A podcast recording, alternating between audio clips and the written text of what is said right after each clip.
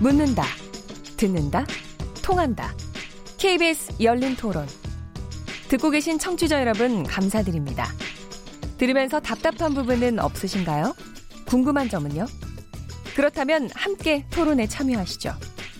유료 문자 9730을 이용하시면 됩니다. 단문은 50원, 장문은 100원의 정보 이용료가 있습니다. 스마트폰 어플리케이션 KBS 모바일 콩을 통해서도 무료로 참여하실 수 있습니다.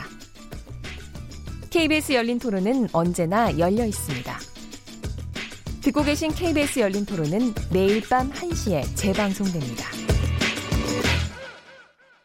저는 솔직히 이 정상회담이 이뤄진 것도 놀랬고요. 굉장히 좀 이제 감동 깊었어요. 통일에 대한 희망을 갖고 계신 분들이 많잖아요. 그래갖고 좋은 쪽으로 이렇게 전진되는 모습이 가능성은 있구나 그런 느낌이 받았어요. 우리들이 갖고 있는 이미지를 북한 분들이 아직도 많이 힘들어하는 사회에 살고 있잖아요. 남은 관계가 빨리 호전이 돼가지고 서로가 서로 도우면서 살아가는 삶을 사는 게 제일 좋지 않을까라는 생각이 듭니다. 교류라든가 이런 부분 더 확대될 것 같다는 하는 국민들도 건강한 관광 이렇게 자유롭게 갔으면 좋겠고요. 가장 우려하는 부분이 우리의 세금을 갖다 퍼줘야 되지 않냐는 그런 우려가 많지 않습니까? 그런 부분은 어느 정도는 일정 부분은 감수를 해야 된다고 생각합니다. 국내 사정이 이런데 지금 외국 거 신경을 너무 많이 써서 국내 여러 뭐 여러 부분을 안 챙기고 그냥 회담을 했을 뿐이지 뭐 달라진 건 아직 연말인데 별로 없는 것 같지요. 남북 경제 협력이 내년에 잘 돼야죠. 가장 중요한 건 남북 경제 협력이 가장 먼저 우선 시 되는 거고 그게 잘 돼야 다른 나라들도 우리나라를 통해서 이제 투자를 할 거거든요. 우리나라가 경제 발전하는 거죠. 네. 여러 기대들을 들어보셨는데요. 또 토론 진행되는 동안 청취자들 문자도 많이 보내주셨습니다. 몇 개 들어보도록 하겠습니다. 정희진 문자 캐스터? 네, 안녕하십니까. 문자 캐스터 정희진입니다. KBS 열린 토론 오늘 주제는 2018 남북 관계 어떤 변화 가져왔나인데요. 청취자 여러분들이 보내주신 문자 소개해드리겠습니다. 네, 먼저 콩으로 이원진 아이디 쓰시는 분. 남북 관계 발전을 위해서는 일단 국회의 지지만큼 언론의 지지가 필요한 것 같습니다. 언론에서도 비중 있게 다루지 않아서 그런지 국민적인 지지가 부족한 것 같이 느껴집니다 라고 보내주셨습니다. 콩으로 지원 아이디 쓰시는 분. 3월에 아들이 군대에 갑니다. 올해 처음으로 전쟁에 대한 불안 없이 살았던 것 같습니다. 우리 아들들이 불안한 상황에서 군 생활 하지 않도록 올해만큼만 평화가 이어지길 바랍니다. 처음은 가보지 않은 길이 어렵겠지만 이미 시작했으니 이대로 남북 관계가 잘 유지되고 발전됐으면 합니다라고 해주셨고요. 콩으로 이응 비읍 이응 아이디 쓰시는 분. 올해 참 많은 일이 있었던 것 같습니다. 문 대통령과 김정은 위원장의 첫 회담, 평양 방문, 백두산 방문, 이 모든 것들이 다 인상적이었지만 무엇보다 전쟁 발발 위기가 잠잠해진 것이라고 생각합니다. 한 걸음 나아가는 것이 더디지만 이대로 쭉 이어져 남북관계 개선되길 소원합니다라는 의견 주셨습니다. 네, KBS 열린 토론 지금 방송을 듣고, 듣고 계신 청취자 모두가 시민 농객입니다. 계속해서 참여를 원하시는 분들은 02368-1001번부터 1003번으로 전화 주시면 됩니다. 문자는 샵 9730으로 참여하실 수 있고요. 단문은 50원, 장문은 100원의 정보 이용료가 붙습니다. KBS 콩, 트위터 계정 KBS 오픈을 통해서도 무료로 참여하실 수 있습니다. 청취자 여러분들의 날카로운 시선과 의견 기다립니다. 지금까지 문자캐스터 정희진이었습니다. 네, 시민들 목소리와 문자, 청취자 문자 보내주신 거 들었는데요. 여러분 패널들은 어떻게 들으셨는지요? 저는 하여튼, 그래도 지난 1년 동안 전쟁에 대한 생각을 좀 머릿속에서 많이 항상 좀 뭔가 무의식에 있는 거를 조금 이제 어떻게 떠내려 보낼 수가 있었다라는 거에 굉장히 안심이 됐다 이런 말씀이 굉장히 인상적인데 청취자들 의견 어떻게 들으셨습니까? 네, 뭐 네, 아이를 교수님. 저도 과거에 군대 보낼 때는 하여튼 그게 제일 걱정이더라고요. 네. 뭐 그래서 제대하고 나니까 또 잊어버렸는데 뭐 아까 어느 시청자 청취자가 아이 군대 보낼 때 그 불안한 마음을 뭐 정난하게 이제 대비를 했는데 네. 뭐 그런 정도로 이렇게 걱정할 일은 아니고요. 어, 한반도에 하여튼 뭐 평화와 안정이 에, 있는 것은 사실이고 또 전쟁이라는 것이 그렇게 쉽게 에, 발발하는 상황은 아니기 때문에 너무 뭐 아이를 군대에 보내는데 불안한 마음을 갖지는 않으셔도 될 것으로 어, 보입니다. 평화라는 게 사실 근데 네. 굉장히 중요한 거라고 저는 보고요. 자, 어, 금년에 이제 완전히 지금 우리가 한반도 평화 시대로 어, 전환됐기 때문에 우리가 그 평화 마치 공기와 같거든요. 우리가 숨을 잘 쉬고 좋은 공기하에 있으면 그건 당연한 줄 아는데 공기가 나빠지면 금방 어숨 막히고 이게 어유 죽겠 죽겠다 한 몇 분만 숨을 몇써 보세요. 사람 사망하잖아요. 그러니까 자, 작년의 경우 보면은 거의 전쟁 직전까지도 가는 분위기들이 몇 번 있었거든요. 네. 지금 가뜩이나 경제가 안 좋아서 어, 경제 문제 이제 많은 분들이 이제 일상생활에 에, 그거에 이제 많은 신경을 쓰시는데 만약에 작년 같은 상황에 경제까지 안 좋으면 총체적인 국가적인 위기 지금 상황이라고 여길 테고요. 음흠. 그나마 지금 평화 평화가 이제 우리가 일상생활로 이제 즐기고 있기 때문에 에, 우리가 조금 여유를 갖고 그리고 가능하다면 남북 경협이 돼서 이것이 중단기적으로도 우리 경제에 좀 나아지는 나아졌으면 하는 바람이 있었는데 거기까지 연결이 안 됐고 오늘 그 철도 착공식이 이제 있었지만 제가 볼 땐 착공식보다는 중단기적으로 한국 경제에 좀 도움이 되려면 개성공단이 재개됐었다면 정말 좋았을 텐데 그건 그건 정말로 어저 문재인 대통령 8월 15일 날 연설하실 때 에, 남북 경협이 되면 30년 동안에 170조 원의 이득이 생긴다 그러는데 그 중에 160조 원이 개성공단입니다. 으흠. 그러니까 1년 1년에 하더라도 어, 저 10조 이상씩 우리가 득이 생기는 건데 네. 그런 거를 생각하면 어, 지금 개성공단 재개 쪽으로 우리가 조금 더 신경을 써서 미국을 설득하더라도 개성공단을 재개하는 걸 먼저 전 서둘러 주셨으면 하는 바람을 갖고 근데 있습니다. 확실히 경협에 대한 거는 지금 워낙 우리 경제가 지금 네. 현상이 안 좋으니까 뭔가 탈출구 비상구가 될 수 있지 예. 않을까 이런 기대가 있긴 있는 것 같아요 국민들 사이에. 뭐 사실 뭐 이전 정부에서 저도 이제 정부에서 이제 근무를 네. 했었지만 네. 그 말씀하신 대로 기업 우리 기업인들은 그 이 경제적인 탈, 탈출구를 네. 남북 경협에서 찾으려고 하는 그 본능적인 욕구가 있습니다. 네. 어, 과거에도 뭐 통일대방 얘기가 나왔을 때도 많은 기업인들이 쌍수를 들고 환영하면서 이렇게 그 기대를 많이 했었어요. 네. 뭐 우리 국내 기업뿐만 아니고 외국인들도 마찬가지고요. 요, 요즘도 그 짐 로저스 그 투자 전문가 나오지만 그 사람 그때도 남북 투자자 그 주, 주에다 투자하겠다고 그렇게 했었거든요. 네. 어, 그런 그 열망들이 있는 건 사실인데 이제 문제는 뭐냐면 사실 뭐 이미 또 그전 정부서부터 사실 뭐뭐 뭐 냉전이 끝나고 노태우 정부 이, 이후에 남북 경협에 대한 이 우리 정부의 청사진과 준비 노력 이런 것들이 역대 정부를 이어서 계속 많이 있어 왔습니다.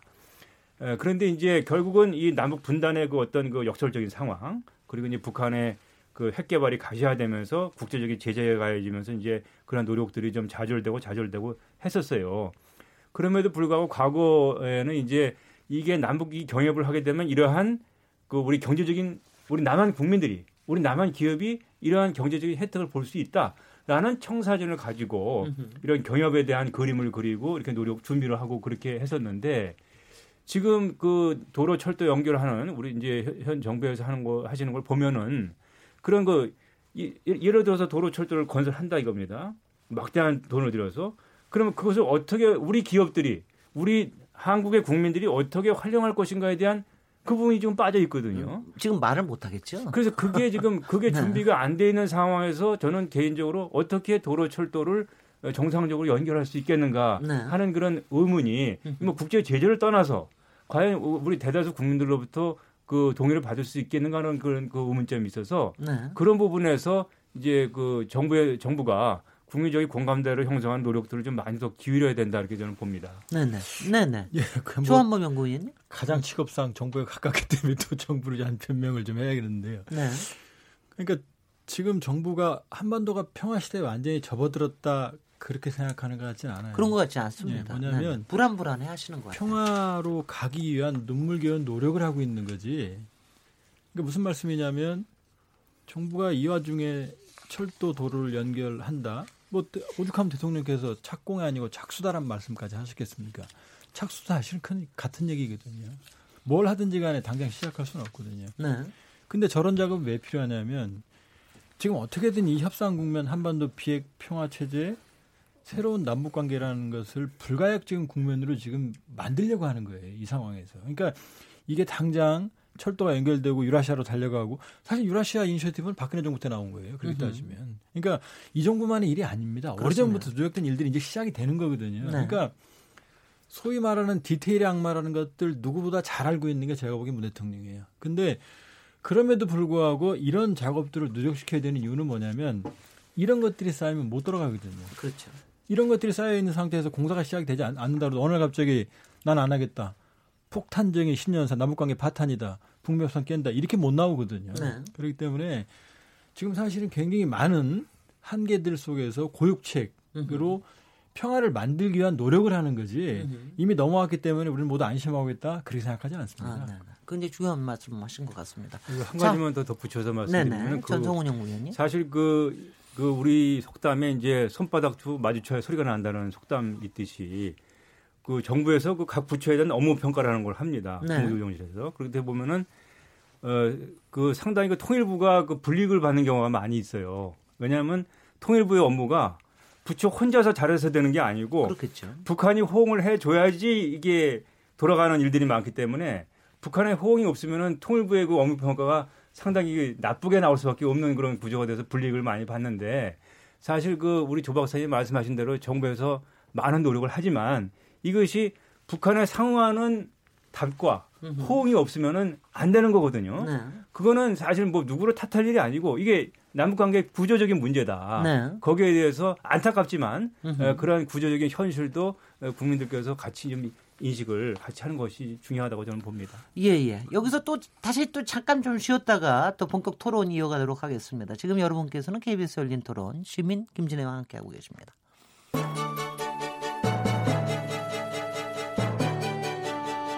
라디오 토론이 진짜입니다. 묻는다, 듣는다, 통한다. KBS 열린 토론. 시민 김진애의 진행으로 듣고 계십니다. 네, 오늘 KBS 열린 토론 연말 기획 2018년 결산 토론 시리즈 세 번째 시간입니다. 2018년 남북 관계 어떤 변화 가져왔나라는 주제로 얘기 나누고 있는데요.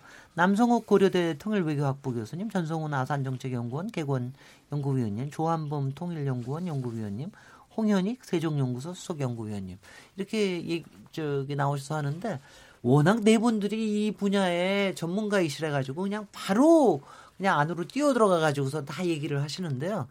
사실 2018년에 저희도 예상 작년 말이라 그러면 예상치 못했던 일들이 올해 너무나 진행됐기 때문에 이걸 좀 회고를 하기도 하고 정리도 하기도 하고 이러려고 그랬는데 별로 그냥 그런 데 관심 없으신 것 같아요.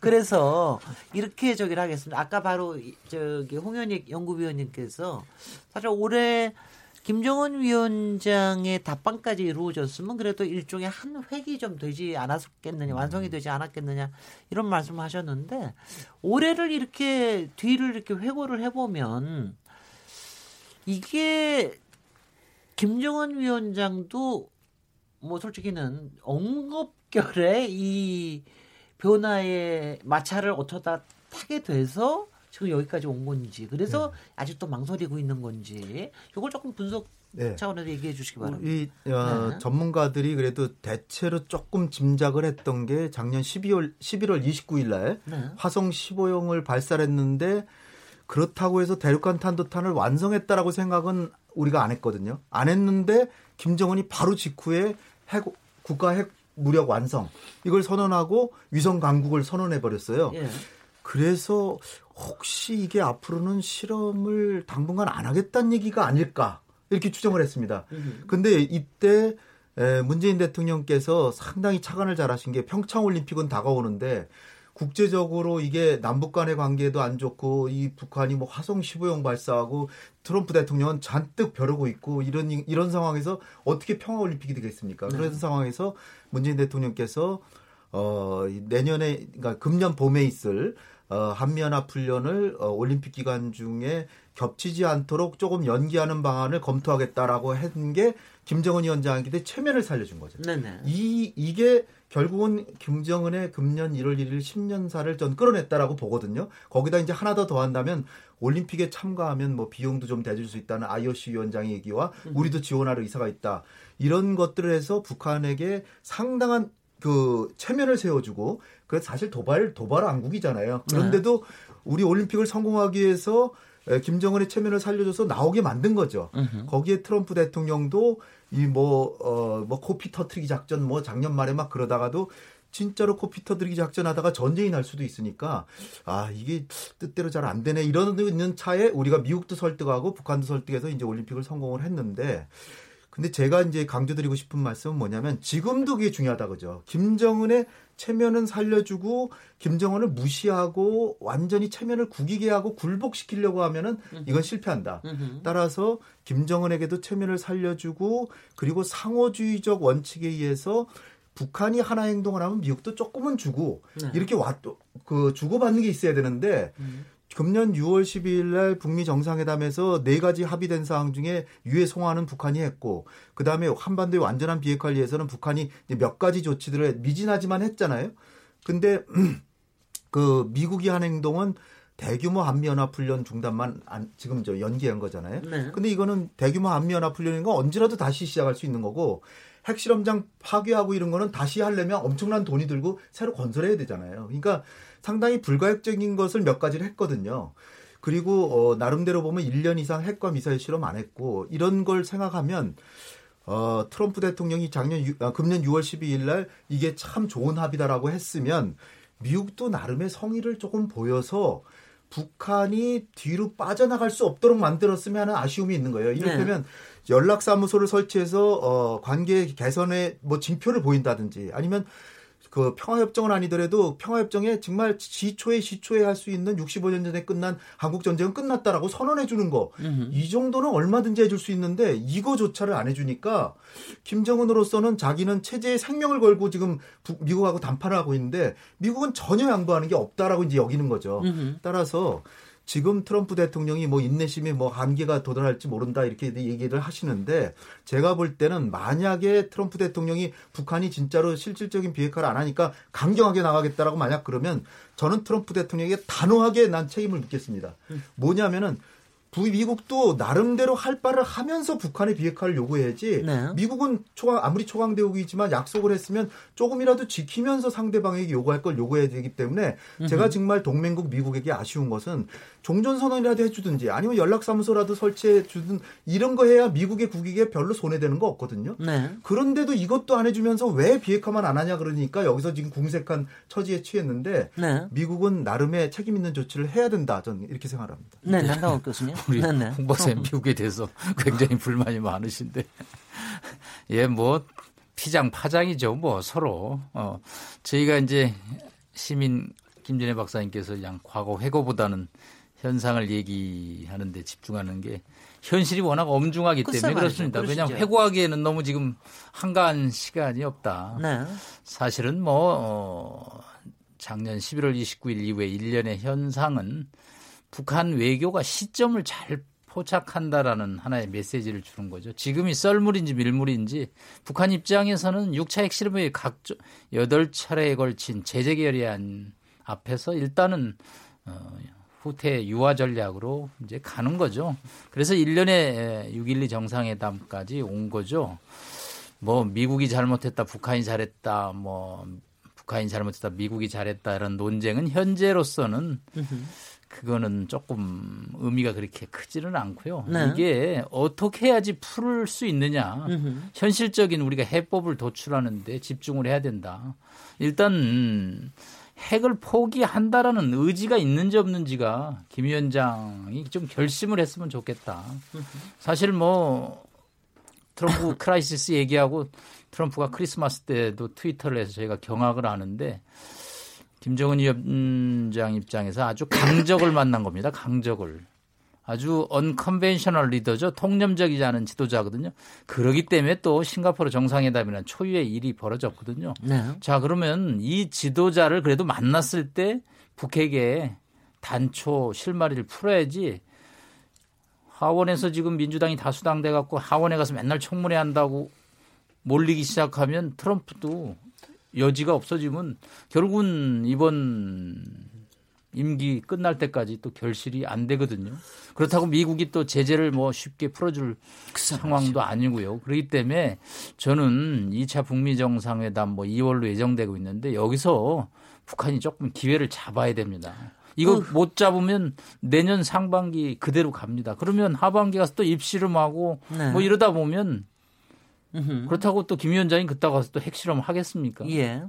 하기 지난 어렵죠. 저희가 기억하실지 모르지만 저희가 두 달 전쯤에 여기서 토론을 했는데 그때 그 얘기를 많이 했어요. 김정은 위원장 지금 가진 시간이 얼마 없습니다. 그때 이제 조한범 연구위원님 연말까지는 뭐 하셔야 됩니다. 이러고서 이제 거의 재촉하시듯이 시간이 얼마 안 남았습니다 하고 얘기를 하셨는데 뭐 아무것도 안 하신 건 아니겠죠. 뭐 그쪽에서 얼마나 또 머리를 굴렸겠어요. 근데 여하튼 이제 답방을 지금 안 하고 있다라고 하는 거는 여러 가지의 본인의 손에 시나리오를 두고 굴리는 중입니까? 어떻게 어떻게 보고 저는 계시는지요? 저는 뭐 큰 실수라고 보고요. 네. 답방은 한다고 했던 것 같아요. 확실하게 음. 날짜도 잡았던 것 같습니다. 제가 보기엔. 음흠. 근데 이제 모종의 그 수가 틀린 것으로 보여지고 그러니까 그림을 그려보면 6.12 정상회담 이후에 둘이 뭐 아주 파격적으로 합의했죠 북미가. 네. 근데 꼬였어요. 그러다 보니까 8월 달에 폼페 정한 4차 방북을 트럼프 대통령이 연기시켜 버렸고 위기가 조성되니까 정의용 특사단 9월 초, 그 다음에 9월 18, 20일 평양 정상회담으로 동력을 이어갔어요. 그러면 그때 남북 정상회담의 최초로 비핵화 이행 방식도 들어있었거든요. 그럼 김정은 위원장 그림은 그러면 미국으로부터 모종의 우리 홍 박사님 말씀하신 대로 상황 조치를 받아내고 그러면 가이드라인이 좀 풀리면 서울에 와서 큰 선물을 받아가겠다 이런 그림이었던 것 같거든요. 네네. 근데 이 그림이 모두 어, 꼬여버렸죠. 으흠. 모든 게 다 더디게 진행되고 진전이 없음으로써 서울 와봤자 일단 가지고 갈 수 있는 게 지금 없어진 상황이 되버렸거든요. 네. 그런데 저는 아까 저는 홍 박사님 말씀하신 거에 동의합니다. 그러나 국제 정치는 조폭 정치하고 똑같아요. 윤리나 가치가 아닙니다. 그러니까 아, 참. 힘 가진 자 앞에서 만일에 이 정당한 룰을 얘기해봤자 사실은 그게 통하지 않아요. 지금 우리가 여기서 얘기하지만 트럼프 대통령 그 시리아에 철군하는 거 보세요. 동맹들 버리고 어, 엊그제까지 같이 싸웠던 동맹들 정말로 초개같이 버리고, 버리고 그럼요. 네. 그 쿠르드 반군부터 시작해서 으흠. 피눈물 나는 사람들입니다. 그 사람들 으흠. 배반당한 거죠. 그렇게 본다 그러면 누가 그런 얘기 했다고 그러죠. 아마 너 아직도 크리스 산타크로스 믿냐. 으흠. 그런 얘기 했다고 그래요. 어느 지도자가. 저는 저는 이렇게 이렇게 얘기하고 싶어요. 네. 너 아직도 트럼프를 믿냐? 그러니까 트럼프 대통령은 자기 이익 앞에서는 언제 태도를 바꿀 수 있을지 모르는 사람이거든요. 그러니까 네. 시간이 많지 않아요. 오늘도 네. 사실은 탈북하신 분들하고 토론을 좀 하고 왔는데 굉장히 어렵답니다. 당장 발표가 나왔잖아요. 대중 수출이 북한은 수출 수출 수입이 다 중국이에요 대부분이 수출이 10분의 1로 줄었어요. 음. 그다음 수입도 33%가 줄었어요. 그런데 시장이 어떻게 버팁니까? 그러니까 시간이 많지 않아요. 그러니까 트럼프 대통령이 지금 지금 김정은 위원장이 그러면 서울 가면 별 재미가 없으니까 그럼 북미를 먼저 뚫고 여기서 가이드단이 풀리면 그 다음에 서울에 오면 많이 가져갈 거다 이런 생각을 하는 것 같아요. 네. 근데 지금 이 상황에서 북미가 풀린다는 보장이 없거든요. 음. 그 지금 이렇게 이제 결국 꼬였다는 말씀을 네네. 하시는데 사실 스텝이 꼬인 거거든요 지금. 근데 그 꼬이게 된 가장 중요한 계기는 그 완전한 비핵화에 대한 북한과 한국, 미국의 해석이 달라서 그렇습니다. 그 북한은 완전한 비핵화를 얘기하는 게 최근에 왜 조선중앙통신사에서 이제 뭐 그 대미 요구사항으로 나와, 나왔듯이 이 한반도 지역에서 핵을 보유한 미국의 행동 반경을 줄여나가면서 결국은 없애겠다는 여러 가지 조건들을 달고 있는 것이 북한의 그 완전한 비핵화고 우리 한국과 미국이 얘기한 비핵화는 북한이 핵을 포기하는 거였습니다. 그래서 이제 싱가포르 정상회담에서 트럼프 대통령이 아 북한 김정은 위원장이 완전한 비핵화 한다 그러니까 아 완전한 핵 포기하나 보다 하고 한국식 대한민국식 경제 발전을 위해서 우리가 도와준다. 북한에 많은 기회가 열려 있다. 이게 북한이 핵, 만 포기하면 북한 동포들이 다 잘 살 수 있다. 이렇게 얘기하고 당장 다, 다음 주부터 칠무회담 열린다. 이렇게 그 큰 소리를 쳤던 거거든요. 근데 나중에 이게 회담을 하다 보니까 어, 이게 완전한 비, 뭐 핵폭이 아니고 자꾸만 뭐 조건도 달고 뭐 조금 해놓고서 많이 한 것처럼 하면서 미국한테 요구하고 하 니까 아, 이게 얘기가 좀 다른 거 아니냐. 이렇게 지금 되고 있는 겁니다. 그리고 사실 이 북한의 의중을 미국에 전달해서 정, 미국 정상회담까지 성사시킨 거는 우리 정부 아니겠어요? 그러니까 최근에는 이제 미국의 전문가들이 이거 한국 정부가 설명해야 되는 거 아니냐. 어떻게 미국한테 전달했길래 지금 북한을 하는 행동하고 우리가 전달받은 내용하고 다르냐 이런 지금 문제 제기가 되고 있는 상황이기 때문에 이 상황이 사실 내년으로 넘어가게 되면 우리 정부가 상당히 더 어려워질 수 있습니다. 북한은 북한대로 우리한테 불만을 표시하고 미국은 미국대로 우리한테 불만을 표시해서 양쪽에 끼어가지고 어려운 상황이 될 수 있다는 것이 좀 상당히 좀 걱정이 되고요. 그런 부분에서 이 단초가 되었던 그 완전한 비핵화 그 부분에 대해서 좀 정부도 그렇고 그 미국도 그렇고 좀 명쾌하게 정리를 해야 되고요. 이제 시간이 많지 않다는 거에 대해서 이제 우리 조 박사님은 이제 북한의 내부 상황을 들어서 얘기를 하셨지만 사실 저는 에, 미국의 입장에서 봤을 때도 시간이 많지 않다. 사실 그, 그, 이, 이런 그 프로세스가 시작된 거는 우리 그 특사단이 이제 워싱턴 가서 네. 어, 트럼프 대통령 만나서 북한의 의중을 전하고 또 그 자리에서 이제 에, 트럼프 대통령이 북, 어, 김정은과 정상회담 하겠다고 이제 수락했다. 네. 이렇게 해가지고 이제 북미 정상회담까지 이제 그야말로 에, 빠른 속도로 이, 진행이 되어 왔었기 때문에 그게 이제 3월 하순이었거든요. 올해. 그러니까 내년 3월 하순이면 딱 1년이 됩니다.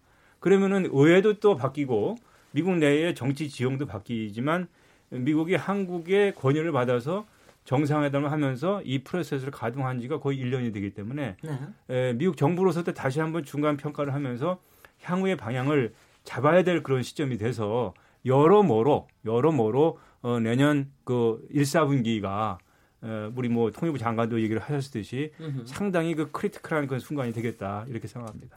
자, 그, 그러면 네네. 북한 어, 예. 홍현익 교수 연구위원님, 네. 이것도 좀 그, 연결해서 좀 얘기해 주세요.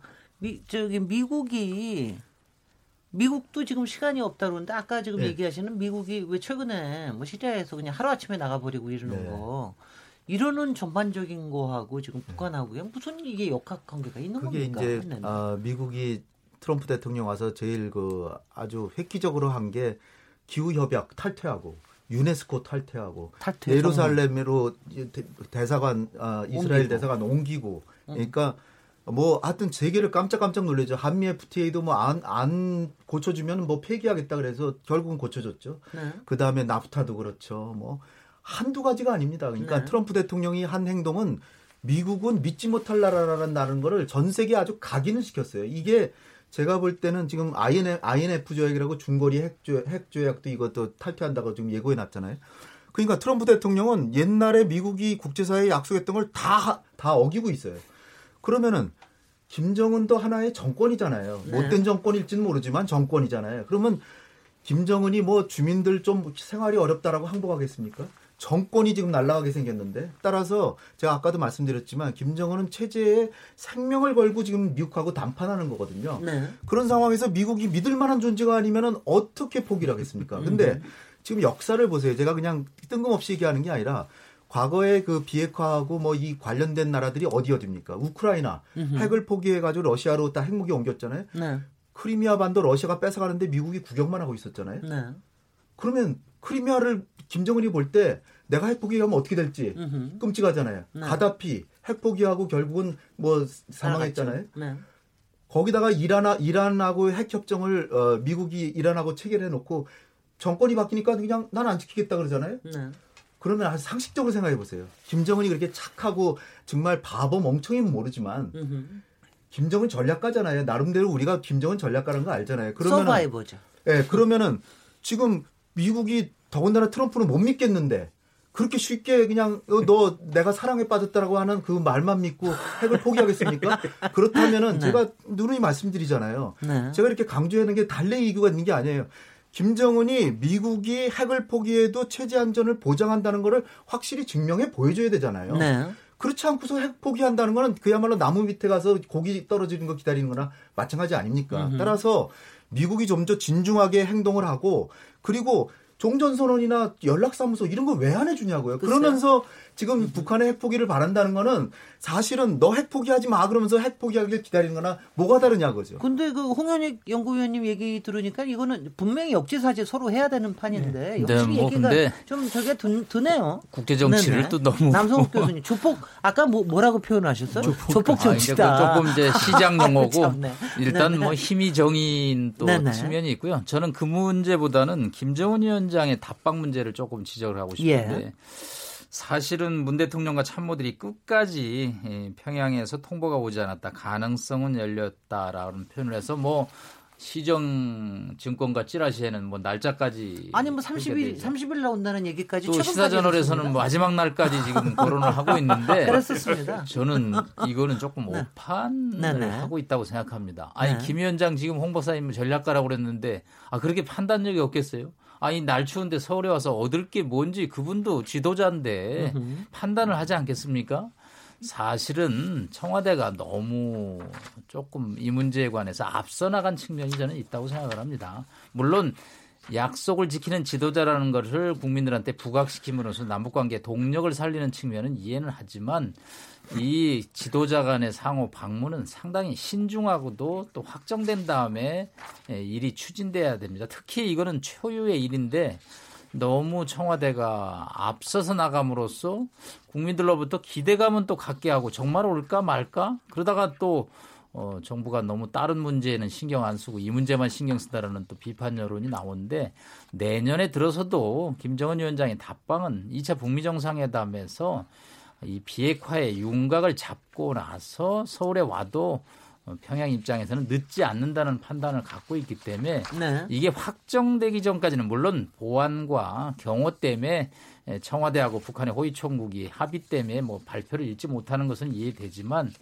분명히 국민들에게 확신한 날짜를 정하기 전까지는 이 문제에 관해서 너무 앞서 나가는 것은 뭐 결코 어, 네. 가감적스럽지는 않다고 생각합니다. 아니 앞서 나갈 수는 있나요? 도대체? 예. 뭐 지금 저는 저는 그것도 네. 김정은 위원장을 전략가라고 그러는데요. 네. 저는 훌륭한 전략가 같지는 않습니다. 지금까지 김정은 위원장. 그건 왜 그러냐면 첫 번째 물론 이제 파격적인 변화를 선택하고 지도자로서의 모습을 보여줬죠. 그러나 첫 번째는 북핵 문제를 너무 악화시켰어요. 으흠. 뭐냐면 김정일 위원장도 개발 능력이 없어서가 아니고 핵을 가지게 되면 그만큼 위험해지거든요. 그러니까 개발 능력 단계에서 협상을 하려고 했기 때문에 소위 오바마의 전략적 모호성이라는 정책도 이끌어낸 거거든요. 으흠. 근데 김정은 위원장은 이걸 빠른 순간 가져버리고 협상력이 커질 거라고 판단했는데 으흠. 사실은 이게 금단의 열매를 따버린 상황이 된 거죠. 이건 어떻게든 미국에서 해결하지 않으면 안 되는 상황이 돼버린 겁니다. 그리고 두 번째는 결국 지금 북한이 불만이 있다고 하더라도 협상에 대해서 홍 박사님 말씀대로 지금 같은 방식으로 이렇게 일종의 목리를 부린다든지 아니면 시간을 끈다고 해서 트럼프 대통령 입장을 바꿀 수 있는 상황이 아니에요. 네. 그럼 결국 이 상황을 뒤집기 위해서는 제가 제안하고 싶은 게 선제적 비핵화. 그러니까 선도적 비핵화. 그러니까 완전히 비핵화라는 게 아니에요. 예, 그러니까 예. 트럼프 대통령이 이 정도면 됐다라고 미국 내의 분위기를 반전시킬 수 있을 만큼 실려주시. 그 임계점만 놓으면 상당한 자율성이 생기거든요. 네. 전성훈 박사님 말씀하신 비핵화도 그겁니다. 그러니까 그 선을 확 넘어버리면 그 다음부터는 상당히 빠른 속도로 오히려 끌려가는 게 아니라 이 비핵 평화체제 프로세스를 이끌고 갈 수 있거든요. 근데 협상장에는 파격적으로 나왔지만 지금 하는 행태는 과거와 같은 행태를 반복하고 있거든요. 네. 그러면 사실 현재와 같은 상황이 지속이 된다면 그러니까 제가 보기에 물론 제 말씀은 당장 연내는 아니더라도 서울을 답방해서 비핵화에 대한 그런 신뢰를 주는 걸 바라는 기원하는 음. 마음인데 이 상태를 김정은 위원장이 만약에 선도적으로 풀어나가지 못한다 그러면은 사실 위기는 악화되죠. 네. 네. 그 네. 전성훈 연구원. 예, 그 네. 트럼프 대통령의 두 분이 생각이 같아지시는 것 같은데 자꾸. 그, 뭐 이런 자리가 그런 목적으로 네. 만들어진 거 아니겠습니까? 예, 예. 네. 그 트럼프 트럼프 개인의 그 불확실성에 대해서 이제 아까 이제 사회자님께서 말씀하셨는데 지금 부연해서 좀 말씀드리자면 사실 그 트럼프 대통령의 불확실성, 예측 불가능성 이거는 내년도에 우리 정부와 국민 모두가 합심해서 대처해 나가야 할 국가적인 리스크입니다. 어, 왜냐하면은 아, 최근에 그 제임스 매티스 국방장관이 이제 사임하면서 또 이제 미국 내에서 크게 논란이 됐고 네. 전 세계적인 평가가 트럼프를 제어하던 마지막 안전장치가 풀렸다. 글쎄요. 이런 평가가 나오고 있는 상황이기 때문에 네. 이 양반이 워낙 그 이 진폭이 큰 사람입니다. 그래서 대북 정책도 극에서 극으로 오갈 수가 있어요. 네. 저는 그 가능성이 반반이라고 봅니다. 한쪽의 극은 북한과 대충 타협하는 겁니다. 미국 본토를 위협하는 핵만 제거하는 정도에서 타협을 하고 나머지 북한의 핵 능력은 그대로 두면서 미국 국민들한테는 미국의 위협을 해결했다. 이렇게 떠들면서 이제 사실상 북한을 사실상의 핵보육으로 남겨두는 상황. 이거는 사실 우리 한국의 안보적인 관점에서 보면은 최악의 상황입니다. 네. 그럴 가능성이 있습니다. 정반대의 상황은 이 사람이 어느 날 갑자기 내가 북한한테 속았다. 음.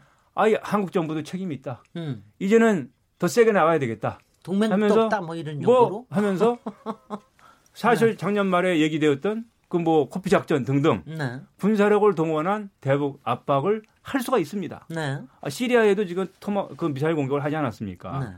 네. 그렇게 되면은 한반도는 사실상 전쟁 상황 아니겠어요? 그렇죠. 정반대의 극단으로 갈 수 있는 이 두 가지 가능성이 상존하는 것이 내년의 상황이기 때문에 우리 국민들도 그렇지만 정부도 참 어렵게 이 상황을 같이 좀 관리를 진보 보수 따로 이 문제는 없다. 네? 예, 잘 지혜를 짜서 그, 관리를 해나가야 된다. 저는 그렇게 네, 생각합니다. 저도 예, 예. 뭐 충분히 동, 충분히 동의하고요. 네. 가능성이 굉장히 크다라고 봅니다. 전 저도 진작부터 그렇게 얘기를 많이 해왔죠. 미국은 어, 북한, 북한의 완전한 비핵화보다는 그게 불가능하다고 여기는 순간 비확산만 얻으면서 어, 그, 대면, 그다, 그 대신에 이제 추가 생산하지 않고 미국에게 직접 위협만 안 된다면 그냥 공식적으로 인정은 안 해주겠지만 어, 그, 그걸로 엄청난 제재를 가하는 건 이제 중단하겠다. 그렇게 타협할 가능성이 매우 크다라고 이제 보여지고요. 그래서 과거에 우리 과, 어, 박근혜 정부나 이명박 정부가 너무 대북 강경 일변도로 갈 때 우리가 너무 대화를 소홀히 하고 그렇게 가면 미국이 언젠가는 그렇게 타협하면서 한국이 대화하지 말라 그랬다 이렇게 얘기하면서 빠질 수도 있다라고 저는 그 당시 생각했었고요. 네. 지금 이제 그런 위험이 이제 충분히 이제 있는 거고요.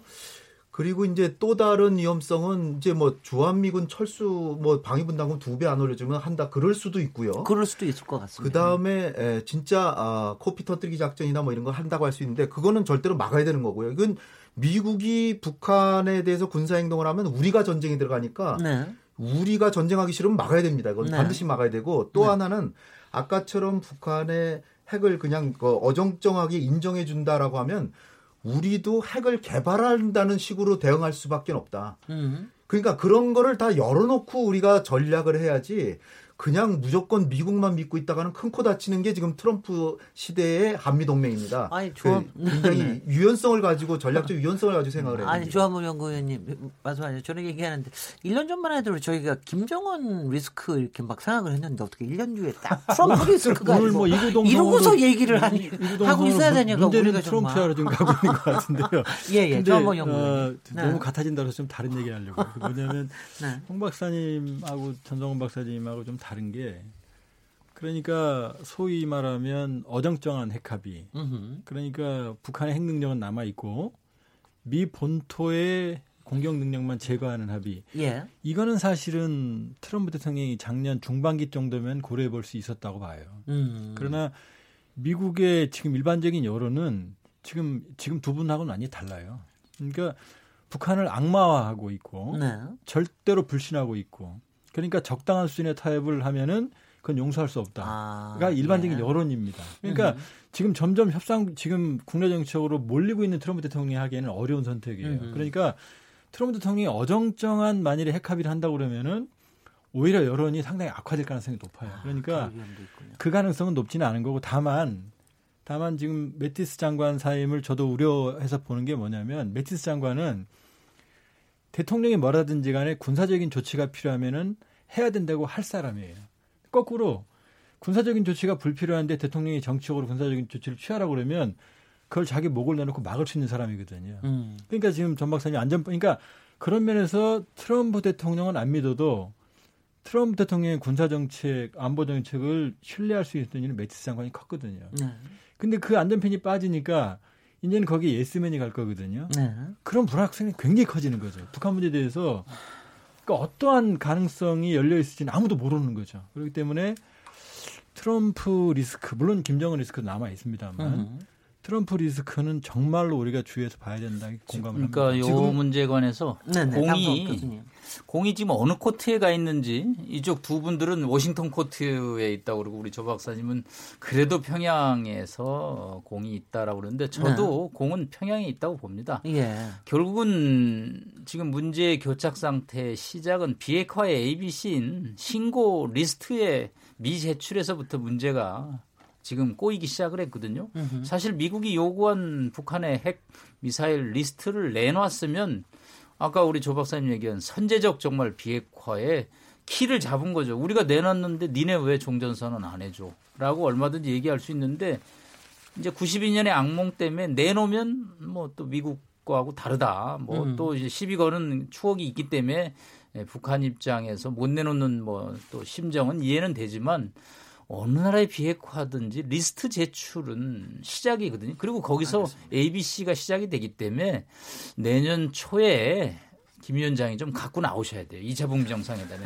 갖고 나오셔서 트럼프를 네. 압도해야 돼요. 네. 비핵화에 관해서. 그래야 압도해라. 트럼프가 여지가 줄어듭니다. 왜냐하면 저 사람도 이제 임기 후반기로 들어가는데 제2의 오바마 꼴납니다. 전략적 인내로. 아, 저도 왜냐하면 저 사람 예. 이제 하원에 가서 맨날 시달리고 그럴 텐데 내가 언제까지 지금 김정은하고 지금 손잡고 이렇게 말이죠. 일해야 되느냐. 나도 재선도 해봐야 되는데 그렇기 때문에 입장에서는 네, 네. 김 위원장이 트럼프를 도와줘야 되는 형국이 지금, 지금, 양상이 벌어진다. 저도 그런 예, 예, 일이 벌어지면 얼마나 좋겠습니까? 네, 네. 근데 어. 그러니까 이제 연말까지 우리 정부가 김정은을 서울에 오라고 한 이유는 그런 거를 간곡히 설득하려고 이제 오라고 했던 거죠. 근데 네. 어쨌든 지금 올 것 같지는 않은데 제가 드리고 싶은 말씀은 지금 미주, 미국하고 북한 간의 어중쩡한 타협이 지금으로서는 가능성 거의 희박해 보이지만 네. 그거는 언제 시나리오로 그렇게 가는 거냐면은 지금 어, 미국이 어, 미국 내에서의 대북 불신이 엄청나잖아요.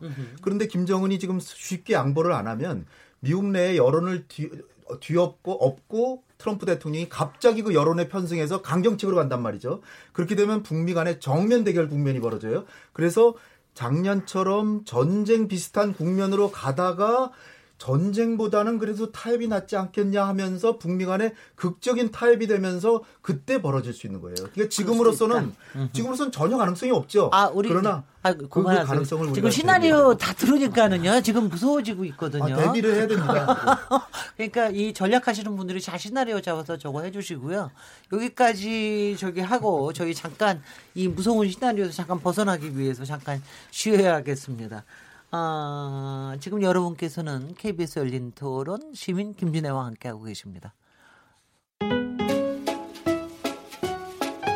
토론. 듣기만 하면 답답하시죠?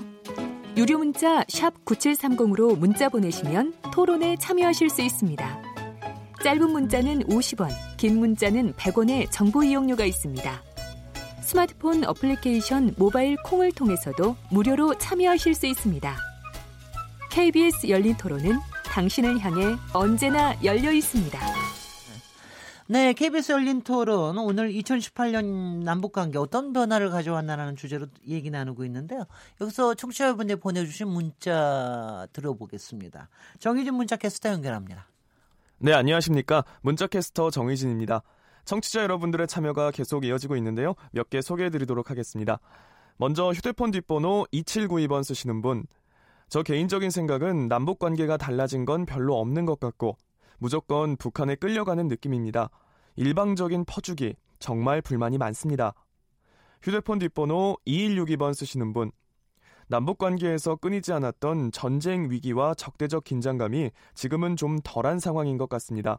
남북 관계를 발전시키기 위해서는 손해보고 퍼준다는 차원의 생각에서 벗어나 차근히 관계를 개선해 나가는 것이 정답인 것 같습니다. 첫 술에 배부를 수는 없는 법입니다. 라는 의견 주셨습니다. 휴대폰 뒷번호 4253번 쓰시는 분. 설사 유라시아 철도가 연결된다 해도 금강산 관광과 개성공단처럼 북한 정권의 입맛에 따라 변수가 상당할 것 같아 불안합니다. 해주셨고요. 휴대폰 뒷번호 3524번 쓰시는 분. 남북 관계도 좋지만 서민들은 너무 살아가기가 힘듭니다. 먹고 사는 것이 우선 아닌가 하는 생각이 드는 요즘입니다. 라고 보내주셨네요. 휴대폰 뒷번호 5565번 쓰시는 분. 남북 문제는 우물에서 숭늉 찾는 식으로 하면 안 됩니다. 우선 북한의 핵 문제를 확실히 한 다음에 후속 사업을 해야 한다고 생각합니다.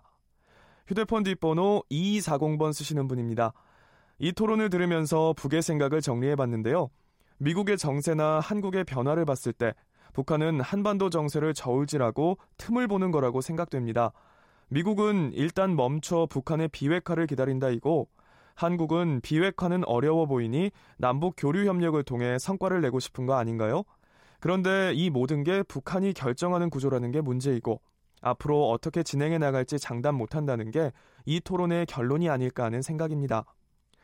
네, 마지막 콩으로 황영구 아이디 쓰시는 분. 과연 비핵화가 가능할까요? 북한은 핵을 이미 만들어 보유하고 있고 핵 제조 기술도 있는 상황인 만큼 완전한 비핵화는 불가능해 보입니다. 북한이 핵으로 불장난하는 건 막아야겠지만 우리가 치러야 할 비용이 엄청나 보입니다. 패널들에게 묻고 싶습니다. 현 상황에서 북한이 비핵화가 정말 가능하다고 보시나요? 라고 질문 남겨주셨습니다. KBS 열린 토론, 지금 방송을 듣고 계신 청취자 모두 시민 농객입니다. 계속해서 청취자 여러분들의 날카로운 시선과 의견 기다리겠습니다. 지금까지 문자캐스터 정의진이었습니다. 네, 엄중한 질문해 주셨는데 조금 있다가 패널들 답변 들어보도록 하겠습니다. 청취자 연결 한번 해보겠습니다. 안녕하세요. 네, 안녕하세요. 어디 사시는 누구십니까? 네, 여기는 전남 여수의 하대훈이라고 합니다. 예, 예. 하대훈 선생님. 어떤 네네. 의견 갖고 계십니까? 지금 비핵화 부분에 대해서 굉장히 많은 얘기가 나오고 있는데요. 일단 비핵화 같은 경우는 이게 제가 그런 생각이 들어요. 미국에서 이렇게 지금 북한이 내미는 손 자체를 이게 지금 계속 잡을 듯 말 듯 하면서 줄다리기라고 했는데 네. 이 부분이 과연 정말 북한의 비핵화만 바라는 건지 아니면은 어떤 북한의 체제 부분에 대한 미국의 어떤 장악력을 바라는 건지 이런 부분에 대해서 네. 의심이 가는 부분이 상당히 많을 정도로 너무나 많은 이렇게 시간을 좀 소비하고 있는 것 같고요. 네.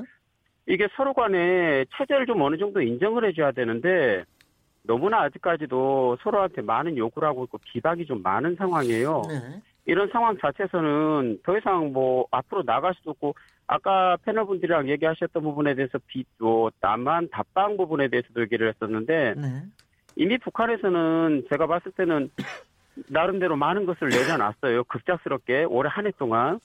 많은 것을 내려놨는데도 불구하고 본인이 남한에 답방을 했을 때 대해서 내가 어떤 걸 가져갈 수 있는지에 대한 어떤 확실성이 없는 상황이란 말이에요. 예.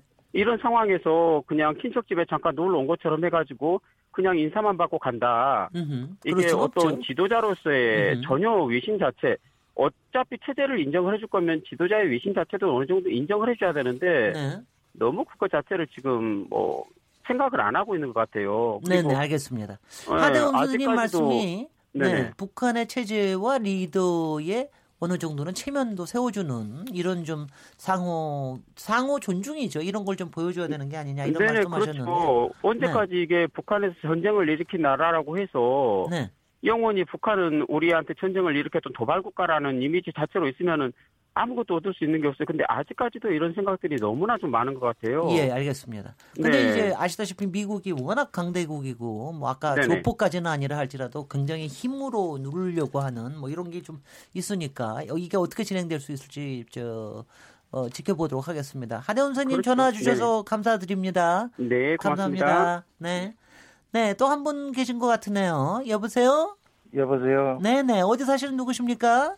예, 울산에 사는 우상철입니다. 네, 우상철 선생님, 어떤 의견 가지고 계십니까? 아, 지금 그, 최초부터 미국은 일괄 타진이고, 북한은 단계적인 타진이라는 그 엄청난 그 장벽을 쌓여 두고, 네네. 지금까지 왔습니다. 왔는데, 어, 제 생각 같습니다만은 미국은 그동안 북한을 힘으로 누르면은 뭐 이런 호기에 해결돼야 하지만은 제가 볼 때는 김정은은 상당한 전략가입니다. 네. 지금 보십시오. 우물한 개구리가 아니라 세계적인 인물로 돼 있고 김정은은 한국과 미국은 지금 얼르고 달려고 하고 있지만은 어림도 없습니다. 예. 지금 어 다만 김정은은 앞으로 그 핵으로 세계를 위협하는 일은 없을 것 같습니다. 그거는 음. 왜 그러냐면은 세계적으로 천원을 했기 때문에 그렇고 다만 핵 자체는 절대로 포기하지 않을 것 같습니다. 그거는 음. 김정은 체제의 바로 핵이 핵이기 때문입니다. 네. 그래서 아울리 제 해결 방법 같아서는 내년에도 상당히 어려울 것 같고 네. 어, 미국은 어, 김정은이가 충분히 어, 이해할 수 있을 만큼 담례를 응당히 해줘야 되지 이렇게 강경하게 나가서는 해결 방안이 전혀 없다고 생각합니다. 예, 오상철 선생님 정말 현실적인 진단과 그 다음에 그거에 대한 전망도 얘기를 해주셔서 너무 감사드립니다. 오늘 전화 주셔서 감사합니다. 예, 감사합니다. 네 네. 아, 이, 이 청취자들의 수준에 대해서 어떻게 생각하세요? 어, 대단, 대단하시고요. 그리고, 그리고 네. 이게 딱 부러지게 질문하시는데. 야, 북한이 핵으로 불장난하는 건 막아야겠죠. 우리가 치러야 비용이 엄청나 보입니다. 패널들에게 묻고 싶습니다. 현 상황에서 북한이 비핵화가 정말 가능하다고 보시나요? 가능하도록 네. 만들어야죠. 남상욱 교수님. 네, 가능하도록 네. 만들어야죠. 어려운 네. 문제이기 때문에 지난 25년 동안 해결되지 못한 겁니다. 음흠. 뭐 그렇게 하루아침에 해결될 것 같았으면 이런 토론의 장이 쓰지도 않죠. 네. 에, 일단 북한 핵 개발의 역사는 북한 정권의 역사입니다. 거의 뭐 1948년 이후에 70여 년 동안 진행됐기 때문에 결국은 북한 문제가 북핵 문제로 돼 있을 정도로 한반도에 명운이 걸린 문제이기 때문에 해결책이 어렵죠. 그러나 해결에 무력적인 수단을 쓸 수는 없고 협상을 통해서 문제를 푸는 것은 온 국민 남북한 전 세계가 이제 공감을 하기 때문에 이렇게 어렵게 어렵게 가는 겁니다. 그것이 네. 된다 안 된다라고 선언적으로 판단을 하면 답이 없는 거죠. 네, 하도록 네. 만들어야겠죠. 알겠습니다. 홍현 네. 연구위원님, 그 아까 울산에서 오 선생님이 정말 네. 현실적인 진단을 얘기를 하시던데 어떻게 네. 생각하십니까? 어, 저는 이제 북한이 비핵화, 완전한 비핵화는 사실상 어, 불가능한 것이 아닌가 이렇게 네. 생각은 합니다. 그러나 완전한 비핵화는 불가능하지만 북한이 핵을 몇 개 숨기고 있더라도 일단 공식적으로 비핵화에 동의하고 비핵화를 했다라고까지만 우리가 끌고 간다면 으흠. 설사 몇 개를 숨겨놨다고 해도 사용할 기회가 전혀 없기 때문에 그러는 와중에 체제의 모순으로 아마 어, 남북 간의 체제의 격차가 심해지고 그러면서 자연히 우리에게 평화 상태로 통합되지 않을까 저는 그렇게 생각하고요. 그래서 네. 제 목표는 비핵화를 목표로 가되 에, 실제로 완전한 그 털끝만치도 어, 핵에 아무런 그림자도 없게 만드는 거는 불가능하지만 음. 설사 조금 가지고 있다고 하더라도 전혀 사용하지 못하도록은 할 수 있다. 음. 그, 그 방향으로 가다 보면 결국은 북한 체제를 우리가 큰 틀의 통일을 이루면서 이 핵 문제는 해결하는 그런 방안을 저는 고려하고 있습니다. 아, 아까부터 보니까 홍현희 저기 연구위원님은요. 그림을 크게 그리시고 그 사이에다가 또 미세화를 숨겨놓으셔서 굉장히 이해하기 어렵습니다. 어, 굉장히 이게 장기적이고 종합적이고 그러면서도 디테일한 계획을 갖고 계셔서 아, 잘 되면 좋겠는데요. 전성훈 그, 연구원님. 예, 사실 네. 뭐 간단하게 제 답변은 북한이 핵을 포기할 완전히 포기할 가능성은 제로라고 저는 생각하고 있습니다. 예, 예. 이게 지금 30년 된 문제거든요. 어, 비유컨대 91년도에 남북한이 서울역에서 비핵화 열차 타고 부산 가기로 약속하고 시작한 여행인데 으흠. 지금 그 비핵화 열차가 부산은 가긴커녕 지금 신의주를 거꾸로 가 있습니다. 음. 지금 북한은 핵을 포기 핵 네. 보유국이 됐고 네. 한국만 완전히 핵 무장을 포기한 상황이 돼버렸기 때문에 으흠. 전세가 지금 완전히 역전돼 있거든요. 지금 그 뭐 국제연구기관에서 최근에 뭐 보고서가 나오면서 북한이 핵을 50%를 포, 폐기를 하면은 뭐를 합의를 하고 뭐 하면 이렇게 얘기를 했는데 네.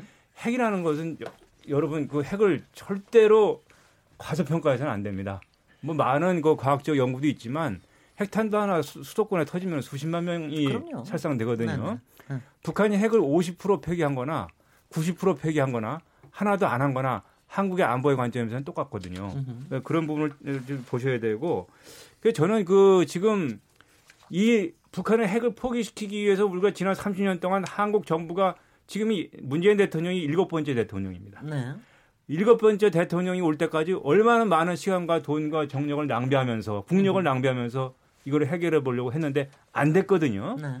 그게 안 되는 문제를 상황은 더 악화됐기 때문에 안 되는 문제를 해결해 보려고 이렇게 뭐 비핵 소위 비핵화 외교한다면서 했던 노력들이 다 실패를 했기 때문에 안 되는 걸 계속 뭐 다 줄 거 다 주면서 해보려고 하는 그런 노력을 하느니 이제는 우리가 정부가 정책을 바꿔야 할 것은 사실 북한이라기보다는 이제는 한국 정부가 정책을 다시 바꿔서 아까 그 우리 홍 박사님 얘기하셨듯이 우리도 북한의 핵에 맞대응해서 능력을 가지고 있으면 그게 안, 전략적으로 안정이 유지가 되는 거 되는 겁니다.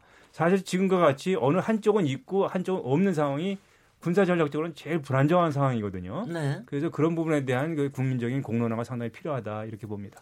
네네. 그한국 연구인. 일단 이제 국민들께서 복잡한 몇 가지 문제를 이해하셔야 되는데요.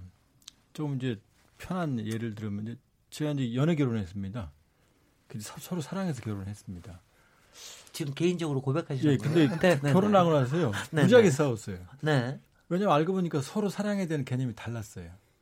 그건 당연하죠. 예. 마찬가지로 네. 가장 큰 문제는 뭐냐면은 비핵화에 대한 개념이 미국하고 북한이 달라요. 근데 비핵화라는 목표는 합의했습니다. 첫 번째. 네.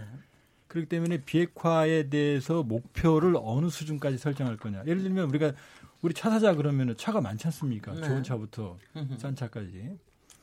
그러니까 국민 여러분이 생각하는 완전한 먼지 하나 안 남는 비핵화는 북한과 같은 일관 체계를 가진 국가에겐 사실상 불가능합니다. 그러니까 두 번째는 비핵화의 기술적인 측면으로 들어가면 시간이 많이 걸려요. 네. 예를 들면 우리 고리에 있는 원자력 발전소 하나, 원자로 딸랑 하나거든요.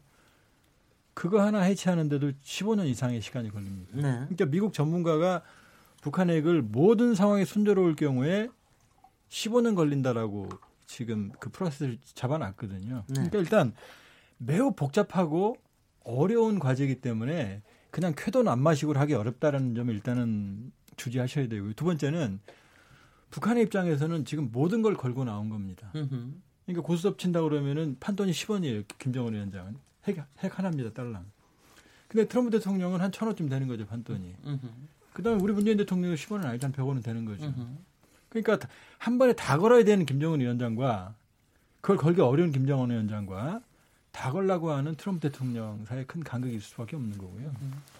그러니까 현실적인 타협을 해야 됩니다. 근데 뭐 아까 뭐 핵을 몇 개 숨겨놓으면 어떻게 되느냐, 그건 우리 전성원 박사님이 전공입니다만은 기술적인 측면에서 봤을 때 숨기는, 숨기는 거죠. 검증 과정 검증 과정으로 들어가서 네. 조사를 해보면은 거의 거의 생산 능력은 어, 추정이 됩니다. 음. 그 다음에 핵은 무슨 다이아몬드처럼 주머니에 넣고 이렇게 안 쓰면 값어치 올라가는 게 아니라 관리를 해주지 않으면 나중에 사회가 어려워요. 그렇기 네. 때문에 현실적으로 아까 남성호 교수님 말씀대로 이 길고 복잡한 프레스에 들어왔기 때문에 음.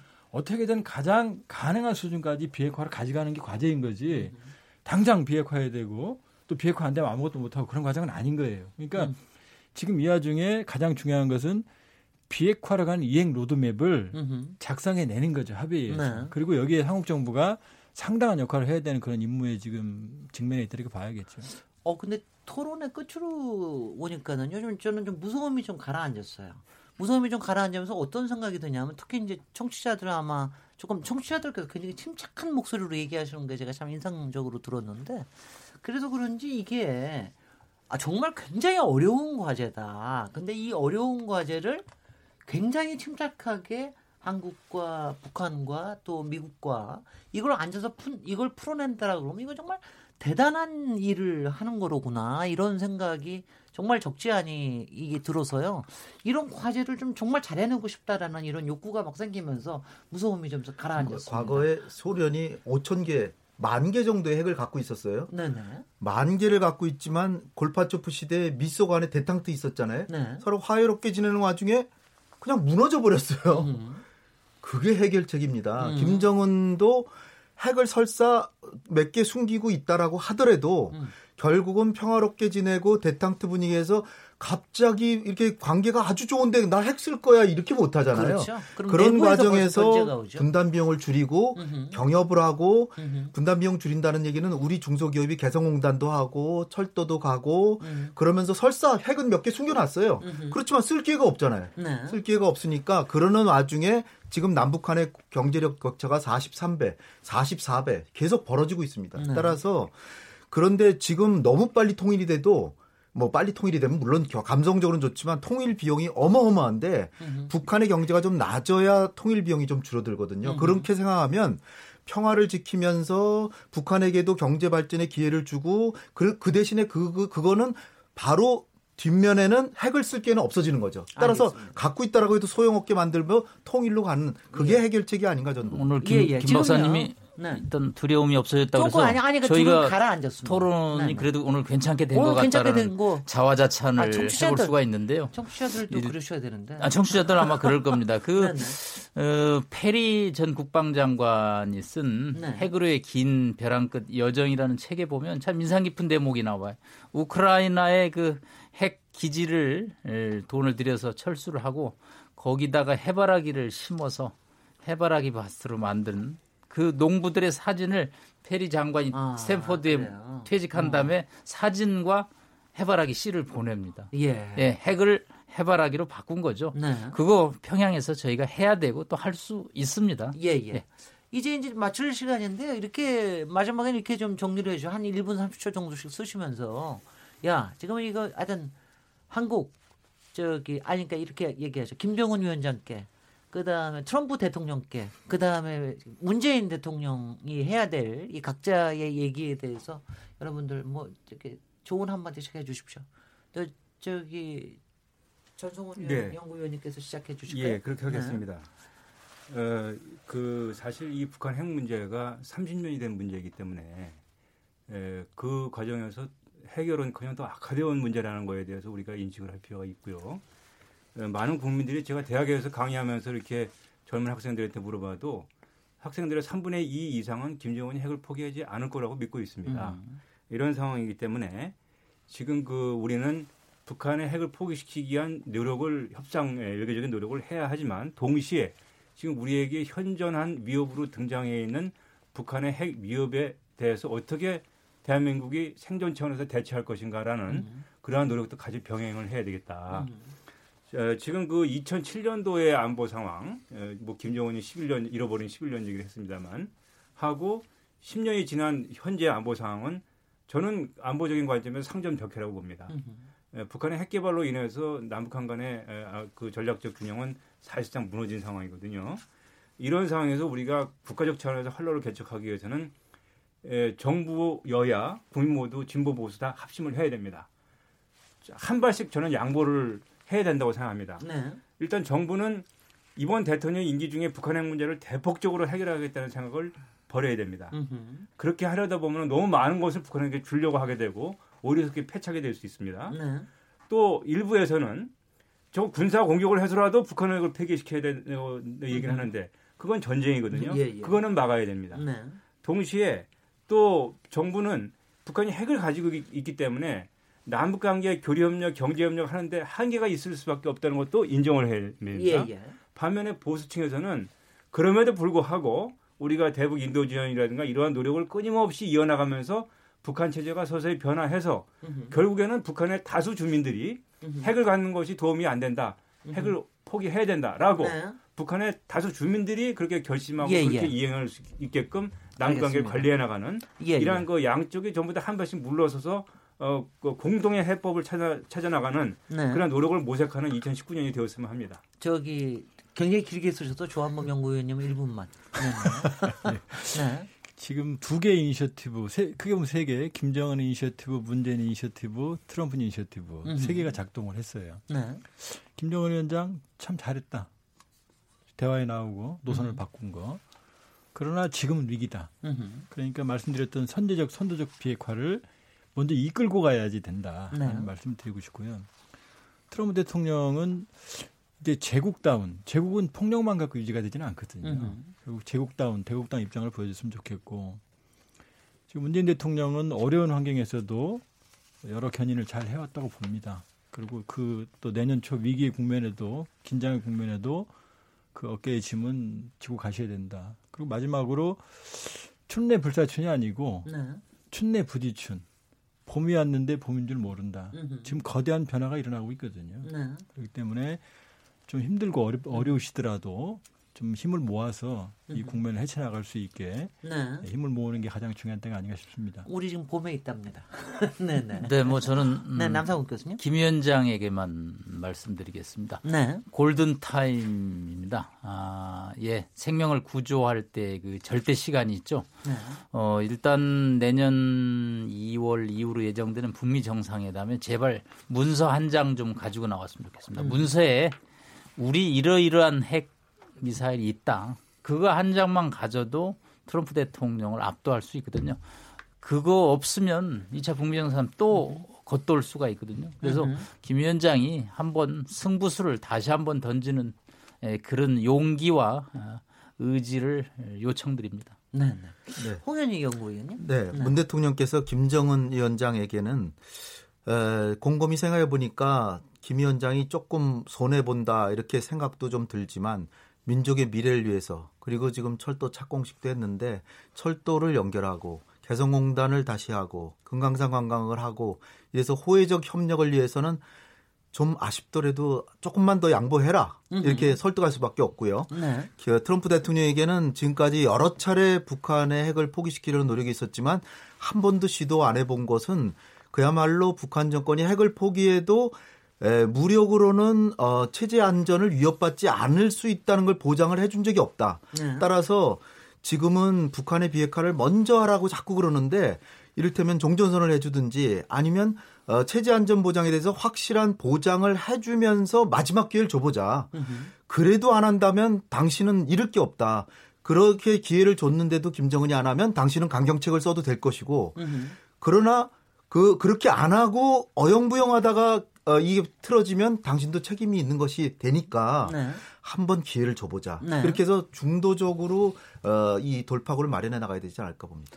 아 오늘 그래도 1시간 반, 1시간 40분 동안 이렇게 쭉 하니까는요.